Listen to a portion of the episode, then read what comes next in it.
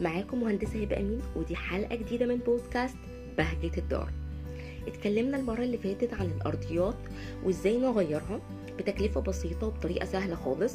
المرة دي هنتكلم بإذن الله عن شوية تبس كده. لو عملناها هتساعد إنها تزود إحساسنا إن البيت أوسع أريح نفسيا هتساعدنا قوي في الديكور وفي الإكسسوارات. طيب هي إيه بقى؟ يلا بينا. هنتكلم عن الحوائط. وإزاي آه لو غيرنا فيها هتبقى جميلة وكمان تساعد في اتساع البيت. مبدئيا كده عندنا شوية تبس هنقولهم. رقم واحد من أهم الحاجات اللي تساعد إن البيت يكون متناسق وواسع هو استخدام لون واحد لكل الحوائط.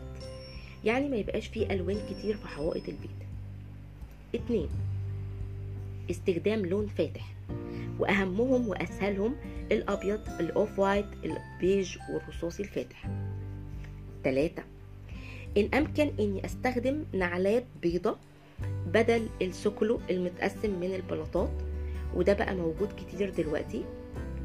ده بيساعد على تنظيم شكل الحائط وبقى في منه أشكال وخامات مختلفة.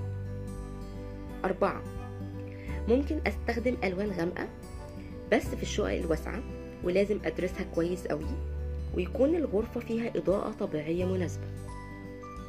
خمسة استخدام الألوان بيكون في حائط أو اتنين اللي هي الألوان الغامقة أو المختلفة.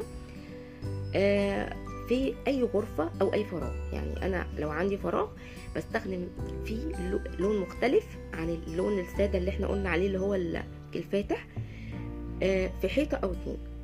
لأن لو زاد عن كده هحس إن المكان ضيق وغير مريح. ستة بستخدم ألوان تناسب لون الحائط المحايد. يعني لو أنا مثلا الحائط بيج والأساس أو الفرش بني ما ينفعش مثلا أستخدم حائط أصفر مثلا لأن كده ترابط الألوان هيكون مش حلو وهيظهر الفراغ غير متناسق وغير مريح. وبالمرة أقول لكم إن اللون الأصفر ليه شوية قيود في استخدامه.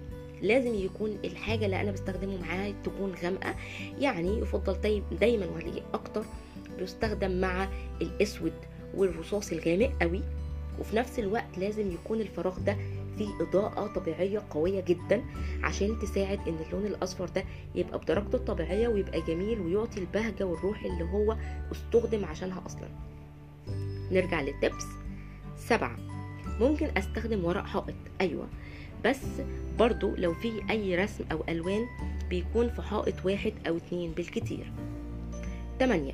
ما ينفعش أستخدم ورق حائط مشجر برسومات كبيرة في شقة ضيقة لأنها هتزود من إحساسي إن المكان ضيق.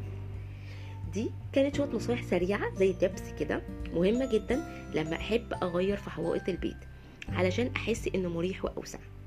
وكالعادة هنزل لكم صور توضح تنفيذ النصايح دي في الفراغات.